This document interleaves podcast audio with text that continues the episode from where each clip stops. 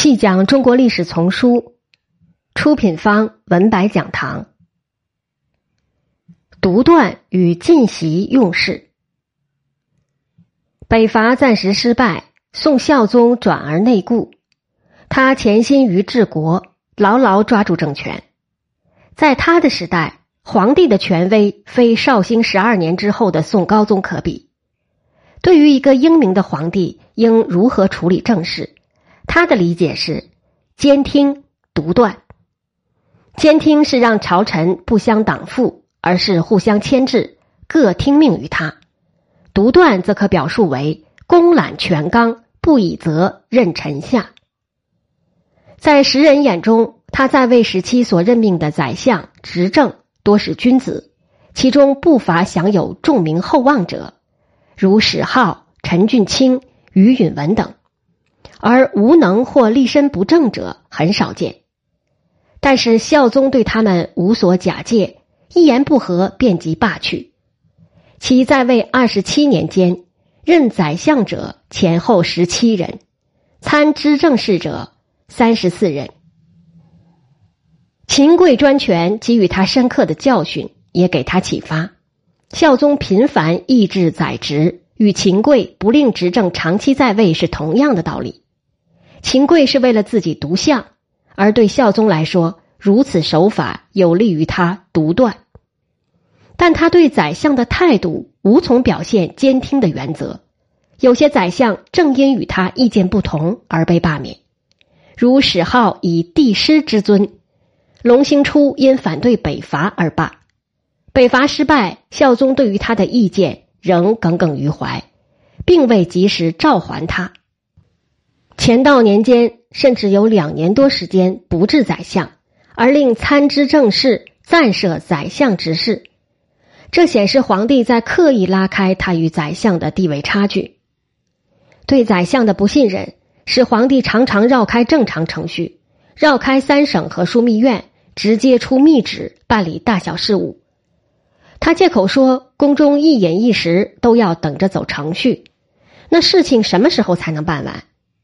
事实上，他直接插手的事当然不是一饮一食，而是三衙发兵、户部取财等国家大事。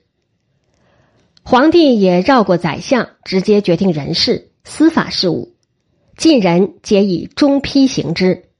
赃吏已经结勘，而内批改正。这些复杂的政事，若不借助政府，就必须借助进袭，后者往往是宦官。有时是外戚，也可能是长期服务于皇帝身侧的特殊人员，比如从龙之臣，跟着他从建王府走入朝廷的侍从。这些人在外廷被接受的程度相当有限，但对皇帝绝对服从。比起宰相以下诸大臣，他们更受信任，和皇帝更为接近。再多疑的皇帝，也需有人与他议政。更需有人为他不循常规的办事。孝宗的多疑急躁，使得他的时代正式又出现外廷事务内廷化的倾向，而这种倾向在北宋真人时期的制度建设中正是要立斥的。高宗在这方面尤为审慎，极少由皇帝本人做出决断，或不按常规渠道处理政事。孝宗的新才。自然受到外廷士大夫的抵制。士大夫的攻击目标集中于权势最盛的几名进袭。难得一见的是，孝宗甫即位便着力提拔他的从龙之臣。同样难得一见的是，大臣的抵制自始便很激烈。中书舍人张震与给事中金安杰、周必大先后驳回敕命，台谏官先后论列。参知政事张涛也极力劝阻，结果是台谏夺颜职，几事中中书舍人罢职，参知政事辞去，而两位从龙之臣曾迪与龙大渊仍如孝宗之愿迁官。此事警告朝臣，新皇帝是一个强势的人，但群臣并不因此退缩。对抗进袭，实际针对的正是他们背后的皇帝。皇帝参决朝政，必须维持在一定的限度，不可事事插手，以致扰乱正常程序，令朝政充满随意性。孝宗初即位，数次亲自过问户部出纳细节。户部侍郎周奎进言：“这么小的事你也关心，真是出人意表。一定是曾迪、龙大渊辈想从中图利谋私吧？”孝宗色为动。孝宗何至于为了进席来探问户部细事？总是为了本人更了解户部运作详情。周奎矛头直指孝宗进席，然其本意却正在抵制孝宗过于亲庶武。北宋以来，士大夫一直谋求建立皇帝朝廷之间的权力平衡，这时平衡时常因为皇帝如徽宗、宰相如秦桧的个人因素被打破。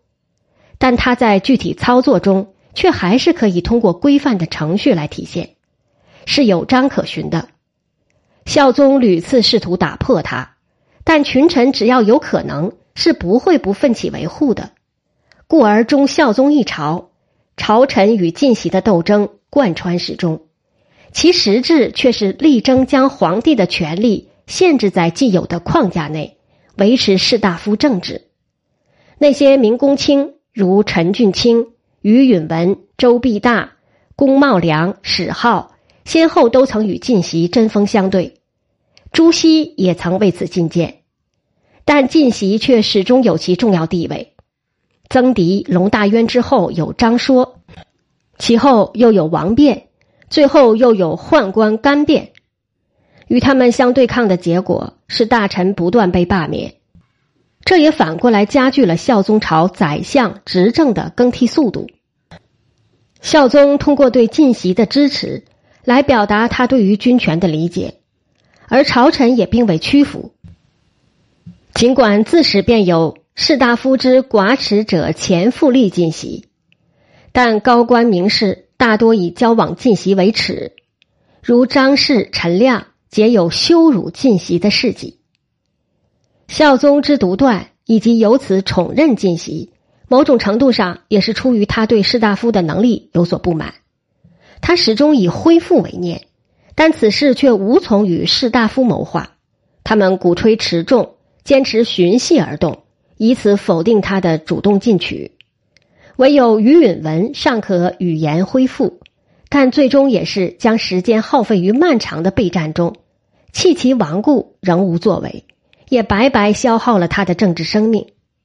士大夫固然不能不用，但要做大有为之君，许多事要亲自过问才好。